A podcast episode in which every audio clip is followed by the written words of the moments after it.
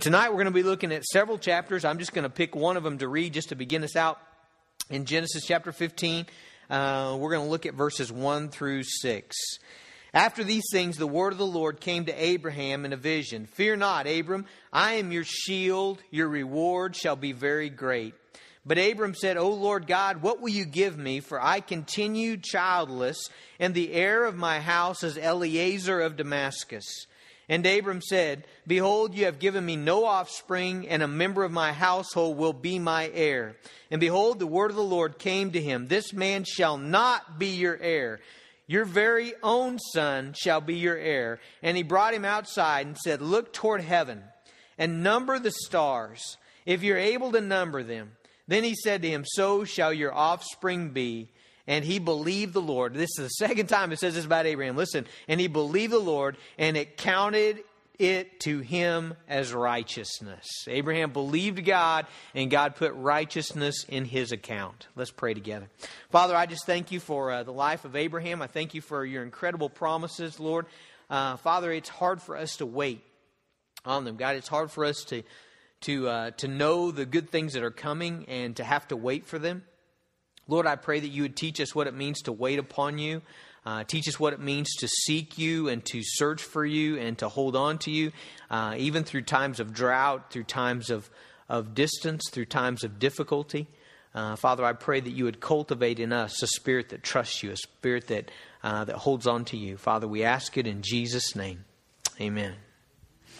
All right, let me point out a couple things about God's character to you uh, as we begin tonight. First of all, Psalm 90, verse 4 Psalm 90, verse 4 says this For a thousand years in your sight, talking about God, a thousand years in your sight are but as yesterday when it is past, or as a watch in the night. Second Peter chapter 3, verse 8, a very similar verse. But do not overlook this one fact, beloved, that with the Lord one, thou, one, one day is as a thousand years, and a thousand years as one day. Okay?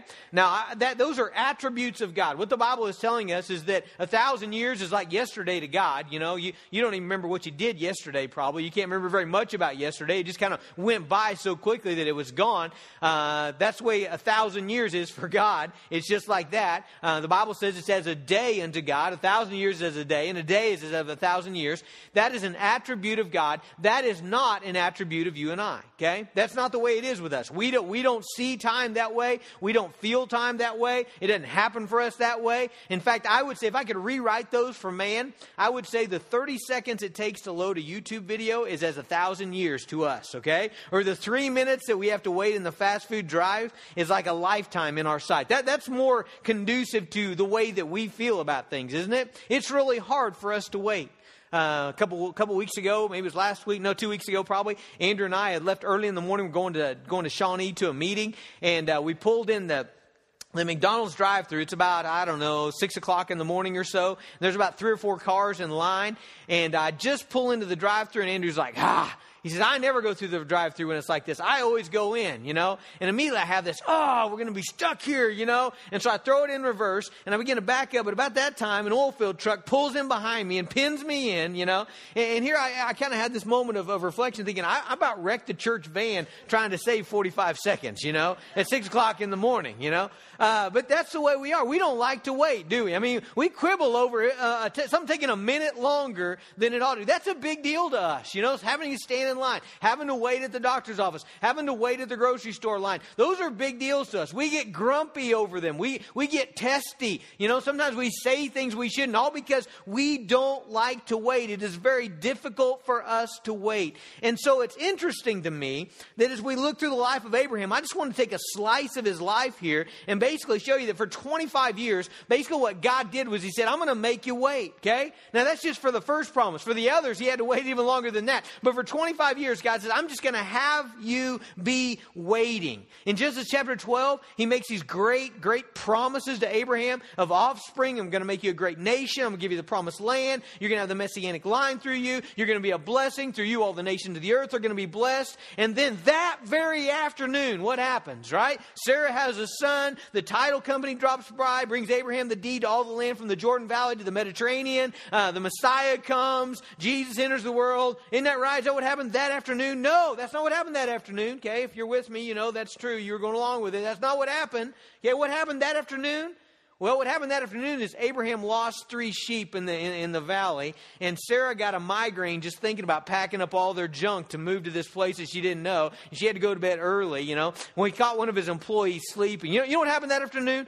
Nothing. Okay? Just the ordinary junk of life is what happened that afternoon. So God makes these incredible promises to Abraham, and that afternoon nothing happens. That next day, nothing happens but the ordinary, nothing but the daily grind, okay? The daily struggles of life, the daily problems of living, the, the, the daily disappointments and the daily relationship. That's all that happened, okay? That next day. That's all that happened that next week. That's all that happened that next year. That's all that happened for many years. For Abraham was simply that daily grind, all right? Now, in Genesis chapter 13, notice this in verse 14, this is a year or two or so after the initial promises are made, the Lord does appear to Abraham again. And in verse 14, he says, The Lord said to Abraham, after Lot is separated from him, Lift up your eyes and look from the place where you are, northward, southward, eastward, westward. For all the land that you see, I will give to you and your offspring forever. I will make your offspring as the dust of the earth, so that if you can count the dust of the earth, your offspring can also be counted. And so God renews the promise to Abraham. Okay, so he makes the promise again. What happens that afternoon? Just the daily grind, okay? Just the normal stuff of life. He probably got the stomach flu, you know, and the whole family was down and they got the crud, you know, just the normal junk of life. It happened for, for years or so. That, that's the same thing. He rescues Lot. He has the battle with the kings. Uh, Melchizedek appears. And then in Genesis 15, God shows up again, okay? But he doesn't show up with a baby and he doesn't show up with land. He shows up again in Genesis chapter 15, verse 5. He tells Abraham, and he brought him outside and said, Look toward the heaven and number the stars if you're able to number them. Then he said to them, So shall your offspring be. And he believed the Lord, and again, it was counted to him as righteousness. So God appears to him again. All right, what happens after Genesis 15? The daily grind, all right? For maybe more years, maybe months. We're not sure how long until Genesis chapter 17. And God appears to him again. And in verse 1, he says, When Abraham was 99 years old, the Lord appeared to Abraham and said, I am the God Almighty. Walk before me, be blameless, and I may make a covenant between me and you, and may multiply you greatly. Then Abraham fell on his face, and God said him, Behold, my covenant is with you. You shall be the father of a multitude of nations. And this is where he changes his name. So what happens in Genesis 17? Well, he doesn't get a baby yet. He doesn't get a land yet. But God renews his promise and he, and he tells him, I'm, I'm going to change your name. Your name's no longer going to be father of a multitude. It's going to be father of nations or father of a multitude of multitudes. What happens after that? The daily grind. Then Genesis 18, verse 11. Okay, keep following me here. Genesis 18, verse 11. Abraham and Sarah were old, advanced in years. The way of women had ceased to be with Sarah. So Sarah laughed to herself, saying, After I'm worn out and my Lord is old, shall I have pleasure? The Lord said to Abraham, Why did Sarah laugh and say, Shall I indeed bear a child?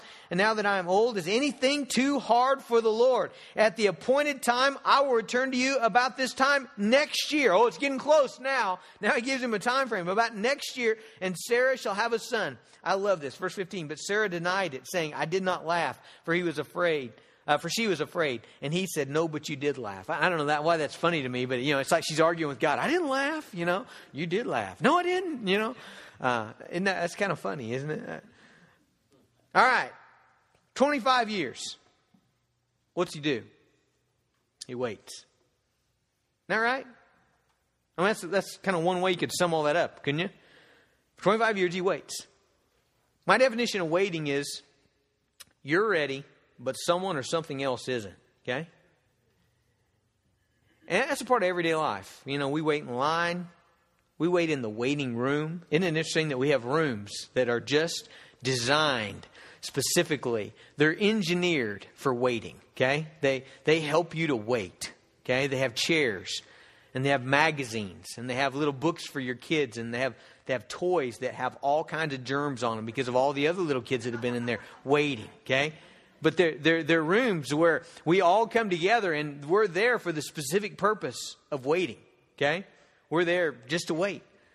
We wait for income tax returns. We wait for checks. We wait for summer. We wait for Christmas. We wait for vacation. We wait for rain. And then when it does rain, we wait for it to stop raining, right? We wait for traffic and computers and the printer. Larry and I waited for the printer this morning, didn't we? You know, Larry's a great, great waiter. He, he waits a lot better than I do. You know, I mean, yeah, the, the printer didn't work and he, he was just sitting in there looking at it, you know, and I can tell he's just thinking, he's kind of processing, you know, and I go immediately for the kill switch. You know, I just try to figure out the problem. I just shut it down and turn it back on. I mean, that, that, cause I, I have a hard time waiting, okay? But we have to wait. We have to wait on people. And as believers, we have to learn to wait on the Lord. You know why? Because when we're ready for God to move, when we're ready for some blessing, when we're ready for some reward, when we're ready for some promise, but God isn't ready to give it yet, you know what our choice is? We have a couple, and we'll talk about them. But the best choice is to wait. Okay, that's the best choice. Uh, hopefully, you're waiting on God on some things in your life. Uh, it would be sad if you weren't, okay? Because if you're not waiting on God on anything right now, what that means is you probably haven't asked Him for anything. I would say that if, if you're not waiting on God for anything right now, your prayer life is probably deficient, okay? Uh, if you've got everything that you've asked God for, then you have not asked Him for very much. Amen? Is that fair to say that, or you're just a better prayer than I? And please see me after the service. I have a list for you. Okay? If, if you're not waiting on anything, all right. Yeah, but but probably you you're not you're not praying as you ought to. Probably you you've not prayed for people's salvation that you need to be praying for. Probably you've not prayed for provision. You've not prayed for this church. You've not prayed for things that we need here at Lincoln Avenue. You've not prayed for, for the unity of this body. You've not prayed for the sanctification of this body. You've not prayed for leaders to be raised up out of our student ministry and out of our children's ministry. You, have not prayed for some of the people that have gone astray in, in the body of Christ right here at Lincoln Avenue. There's things that we need to be praying for right now. And if you're praying for those things, you're probably in the process of, of, of waiting. You know, maybe praying for healing or a changed heart. All those things demand, demand waiting. Even things in your personal life. Praying for a problem to be resolved or a relationship to be reconciled or a prodigal to come home or for a need or for an opportunity or for a spouse. Abraham and Sarah waited for 25 years for a son. Moses waited 40 years out in the wilderness. David waited to be king over Israel for Saul to, to, to pass away. The apostles waited at Pentecost. Paul waited in prison. The church waits for Christ to return. There's so much in the Christian life that's about waiting. Okay? Now, we have to wait for things in this world for a couple different reasons. Number one, because there are limitations to what can be done for us, right? You can only cook a hamburger so fast and it still be edible, right? That's true. Uh, and so, so because of that, you have to wait. You can, it takes a couple minutes to get through Sonic Drive. Even though Sonic means fast, Peg, it still takes a couple minutes for you to take your order, then to get it in a sack and get it to you. I mean, it just, there's just certain limitations. It can only go so fast. Your computer can only go so fast, you know? and, and really, it wouldn't matter because we would always be waiting to some degree, wouldn't we? I mean, you guys remember the days when you had to, you know, you, you, you clicked on and went, you know, made all those noises and dialed. Some of you don't remember that probably, you know, and, and then it, you know, finally it came on and a little thing popped on the screen. You were so excited because that meant only three minutes more, you know, and, and then it finally came up and, you know, uh, these, these fancy guys in the office, everybody but me has a Mac. They just turn theirs on, you know, it's on, you know, Macs are, but even then, sometimes we, we, we, we get tired of waiting, okay? We, we the, the, there's only so much that our roads can handle, so much traffic, so many cars that can drive on them. So Doctors can only see so many patients at a time. He, doc can only go so fast. You know, don't don't be discouraged in the waiting room. You really don't want him coming in, taking one look at you, and saying, "Here, do this, go." You know, I mean, you'd like for him to take some time with you, right? There's limitations on us, on roads, on technology that just demand that we wait. Another reason that we have to wait in this world is because of low commitment level, right? You know what? Walgreens will not stay open all night just in case I need to come with a prescription. They won't do that, uh, they, and it's it's low commitment is what it is. You know, they they they don't value me enough. They don't value my family enough. They don't value my customer. You know, my giving them their money enough to work all night long just in case I need to come in. You know, they shut down at nine or eight thirty or whatever it is you know, because their commitment to me is only so much. And I, if I were in their spot, I'd be probably the same way. Okay? Those two reasons have nothing to do with why God wait makes us wait. Does that make sense? Don't think about that. God's not limited. Okay? God's not limited. So when God makes you wait, it's not that God says, "Look, I can only handle so many things. I'm working on the Martins right now. I'll get to you in a minute." You know, I mean, that's not that's not why God makes us wait. Uh, he's not limited. He has no limit to his strength, his power, his creativity, his, his, his moving in our life. There's no limit there. It's not that God is low commitment level. It's not that God says, you know what, I just don't want to deal with you right now. You know, I'm not that committed to you. I've got other things I want. That, that, that, that has nothing to do with why we wait on God. Okay? Think about this. We wait on God because God's timing is perfect. You get that? That's why we wait on God. We wait on God because when He brings the blessing, when He brings the answer to the prayer, when He brings the movement of the Spirit in our lives, that's the best time rather than when we want it to happen. Okay? God's timing is perfect. And so when God delays, it is for a good and a profitable reason. I like Psalm 84 11. It says this For the Lord God is a sun and a shield. The Lord bestows favor and honor. No good thing does he withhold from those who walk uprightly. Did you hear that? No good thing. No good thing does he withhold from those who walk uprightly. That means if God has not given it, then there's a good reason why He's not given it. God is intentional about when He brings the blessings, when He brings the reward, when He moves in our lives. Okay? So sometimes, let, us back up. Sometimes God is ready to give, but we don't have faith to receive. That, okay, that's a possibility as well. We shouldn't put all the timing on God because God, God has a specific time. But there's times where we're, we're not wanting what He has to give. I, do, you, do you believe that ever happens? Do you believe that there's times where, where God, God desires to move in someone's life or in a church or in a community, but we don't want it? You know, we don't want it yet. We're not positioned ourselves. We haven't prayed. We're not hungry for it. You know, God's got to move in us and the Holy Spirit to get us ready to believe. I, I, I think that happens sometimes. But if we're ready and believing, then we got to trust that there's a purpose to God's timing. Now, what might that purpose be? Let me give you a couple. Number one, waiting builds trust and faith, okay? I want you to notice that over the 25 years that, that, that, that God did not give Abraham a son, and, and I intentionally read these passages to you, God continually gave him his word. Did you see that? He didn't just appear to him in Genesis 12, giving the promises, and then not show up until Isaac's born in Genesis 22. That wasn't what God did. He showed up in Genesis 13, and he renewed the promise. He showed up in Genesis 15 and he renewed the promise. He showed up in 16 and he renewed the promise. He showed up in 17 he renewed the promise. He showed up in 18, he renewed the promise. 19 is about Sodom and Gomorrah. Uh, he shows up in 21. Yeah, I mean, God continually comes to Abraham and gives him the word of God. So he's not giving him a son yet, but you know what he's doing? He's giving him the word of God. He is teaching Abraham to value the Word of God, to value fellowship with Him, to find strength in trusting the character of God. And so as you wait, that's a great model, isn't it? As you wait, what should you be feeding your soul with? The Word of God. Isn't that, isn't that what you should be doing? I mean, that's what, that's what He did for Abraham. You know, while Abraham waits to keep him sustained, to keep him strong, to keep him a man of faith, what's he do? He keeps giving him revelation. He keeps giving him the Word of God. Man, I'll tell you what, we're, we're going to look in a minute what, what the dangers of waiting are and how some people, how some people just fall off, they give up. You know why they give up? Because one of the reasons is because they're not feeding on the Word of God. Abraham had a continual diet of valuing the Word of God. Okay? Waiting learn, helps us learn submission as well. Helps us learn trust, trust God, faith in God. It also helps us learn submission. You know, we by nature say, God, I want it my way. I mean, that, that's just, this is the way we are, right? I think it ought to be this way. I think my life ought to be this way. I think it ought to run this way.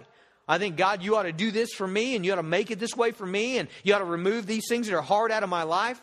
And when God withholds some of those things from us, it teaches us to say, okay, God, maybe I don't know everything. Is that possible? That I don't know everything and that, that, that, that my timing's not best and my speed is not right and, and I don't see everything clearly, and maybe there's a purpose why God has withheld that for a while. I mean, that's possible, isn't it? And waiting teaches us to submit ourselves under the hand of God. I think waiting also teaches us to honor God. Man, it, it's, a, it's, a, it's a glorifying thing for us to say, man, God, I, I'm going to stay right here. I'm to stay right here with my hands open. That's kind of the way I picture waiting. It's kind of this, this, this right here, you know? I mean, that, that, that, that, that honors Him, doesn't it? I mean, for us to be standing right there, you know, waiting on Him, saying, God, I'm not going anywhere else. What I want is you. That, that, that's a God honoring thing. Okay, there are a couple things, though, that we got to guard against while we wait for God to answer our prayers. Um, number one, we need to guard against getting discouraged and giving up when God doesn't answer. Okay? Chapter 15, notice what happens here. Abraham gets discouraged. We just read this passage. Verse 2 Abraham says, O Lord God, what will you give me? For I continue childless, and the heir of my house is Eliezer of Damascus. Verse 3 And Abraham said, Behold, you have given me no offspring, and a member of my household will be my heir. Well, he's talking awful definite there, isn't he? What's he say? Man, my servant's going to be my heir. He has given up. He said, Well, it's over, you know? I'm childless. I'm older than I was when you first appeared. It's a long shot at 75, but man, it's, it's over now. And I guess, I guess Eliezer is going to be my heir. He gave up. Not completely, because what happens? God comes in and gives him the word. It, it fuels his faith back up, okay? Got, got to have the word, a steady diet of the word. You find yourself giving up when prayer. Anybody ever find yourself doing that? All of a sudden, you think about, you know what? I haven't prayed for that in a long time. Why, why, didn't you, why haven't you prayed for that in a long time? Probably because you gave up. How come you gave up? Probably because you needed the Word of God, okay? You, you, need, you needed to be refueled. Your hope needed to be strengthened again by, by, the, by the Word of God. Listen to Hebrews. Hebrews chapter 6. If you're into memorizing verses, maybe you got an iPhone and you're going to get verse by heart app on there and you, you're, you're going to start memorizing all kinds of verses. That'd be a great thing to do. Uh, if you don't have an iPhone, if you just open up your Bible and you'll just actually just like read the, you know, and then you can take it with you, or you could type it out, or write it, or lots of ways. Verse 11. And we desire each one of you to show the same earnestness to have the full assurance of hope until the end. Okay, here's the verse you ought to memorize. So that you may not be sluggish, but imitators of those who through faith and patience inherit the promises. How do you get the promises of God? Two things there faith and what? Patience. Faith and patience. Faith and patience. Abraham trusted God, but what did he also need? Man, he needed that hanging in there, didn't he? Day after day after day, being patient, saying, Okay, God, I'm looking to you. I'm still looking to you. Oh, God, my, my, my getting weak, getting weak, getting weak. God gives him the word. Okay, I believe. I believe. I'm trusting you. Number one, guard against getting discouraged. Number two, guard against taking matters into your own hands. Okay? Look at Genesis chapter 16, verses 1 through 4. Now, Sarah, Abraham's wife, had borne him no children. She had a female Egyptian servant. Remember where she picked them up at? Probably. We talked about that. Probably their little uh, jaunt into Egypt, right? Her name was Hagar. And Sarah said to Abraham, Behold, now the Lord has prevented me from bearing children. Go into my servant it may be that I shall obtain children by her. And Abraham listened to the voice of Sarah. Abraham had not had any marriage ca- classes, and he did not know that sometimes what your wife says she does not really mean, okay? And guys, let me just tell you, this is always a bad idea. I'm, always ready for this one. If, if my wife ever tells me I need to get some young foreign gal, you know, and, and start another family, I'm going to know this is a bad idea because I've read Genesis 16. So this is never good. So after Abraham lived then 10 years in the land of Canaan, Sarah, Abraham's wife, took Hagar the Egyptian, her servant, and gave her to Abraham, her husband, his wife. And he went into Hagar, and she conceived. And when she saw that she had conceived, she looked with contempt on her mistress. And Sarah said to Abraham, I love this. Now he's in trouble. May the wrong done to me be on you. I gave my servant to your embrace, and when she saw that she had conceived, she looked on me with contempt. May the Lord judge between you and me. Verse 6 But Abraham said to Sarah, Behold, your servant's in your power. Do to her as you please. And Sarah dealt harshly with her, and she fled from her. If there was ever a bad idea, this was it, okay? There's a lot of this in Genesis, isn't there? I mean, just what, what were you thinking? Horrible idea.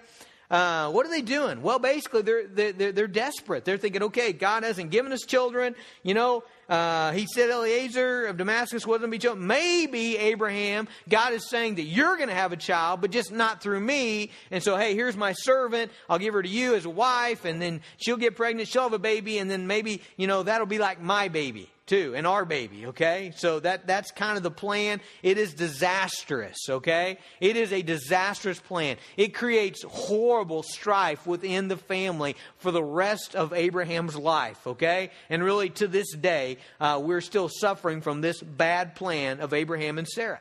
But, but here's the point. They don't, they don't wait on God. I mean, they're, they're getting frustrated. They're getting discouraged. And so they take matters in their own hands. Have you ever done this? You know, you're praying you know, hopefully not the, the whole Egyptian maid thing, but, you know, you're, you're praying for something and, you, and you're waiting and God doesn't bring it. And so you think, well, I'm going to go ahead and take it in my own hands. People do this with finances all the time. You know, it's like, hey, God, we need a car. Uh, will you provide? You know, and they wait 10 minutes. And when the money doesn't come from the sky, they go straight to the lending agency and they get themselves into debt that they can't pay back and they bind themselves as a slave. Okay?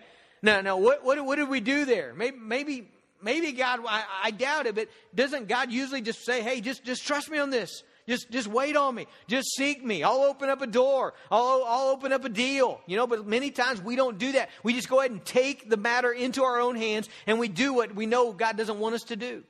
I'm not saying the borrowing is always wrong. It's not. Sometimes it's okay depending on your, your financial situation. But I think we've seen this abundantly. I've, I've been tempted to it in my own life to take matters in our own hand instead of waiting on God. Over and over again, we see this as a bad idea in the scriptures. 1 Samuel 13, you don't have to turn there, but it's another, another time where, where uh, Saul, uh, Saul is, is waiting for Samuel. Samuel's going to come, offer the sacrifice. He waits a couple days. Uh, the people are saying, hey, we got to go. We got to go into battle. The battle's going to come. And so he's like, well, he's not coming. So he goes ahead and does the sacrifice himself. He didn't wait.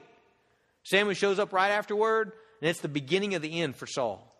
Not waiting on God, taking matters into your own hands is a bad idea. Now, what does this look like? What does this waiting on God look like? It's all through the Bible.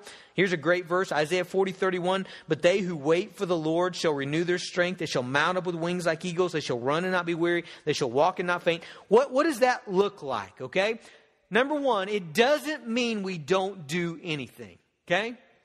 A lot of times, I mean, that, that's, that's kind of what we got in our mind. Why? Because when you go, when you go to the doctor's office and you go to the waiting room, or you go to the hospital and you go to the waiting room, or you go, you go wherever you go, you go to the, the DMV and you wait there in the chairs. You know what you do when you wait? You don't do anything, right? That's the, the point. You're, you're not doing anything until they tell you, okay, now it's time, all right?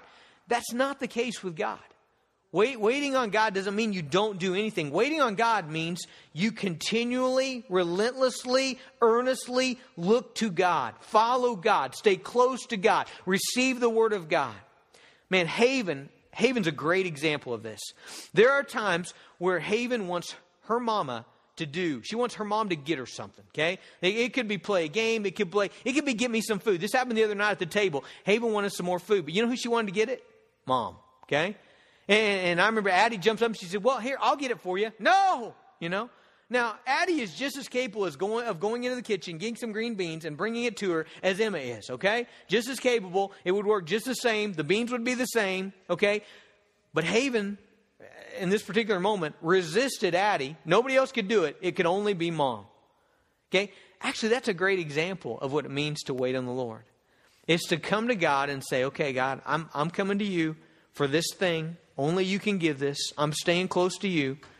I'm, I'm, I'm, resisting this other stuff. I'm resisting these other ways. I'm not going to take it in my own hands. God, I'm just coming to you and, I'm waiting on you. I'm staying close to you. I'm following you around. Haven will do that. She'll follow him around. She'll even stick on her leg sometimes, you know? And, and, and that's a great picture, actually. Not a great thing in the house, but a great thing with God, you know, just to stay close to Him. And say, God, I'm, I'm not going anywhere. I'm just waiting on you. I'm looking to you. Okay, 25 years. Let's finish this up. It's almost 6.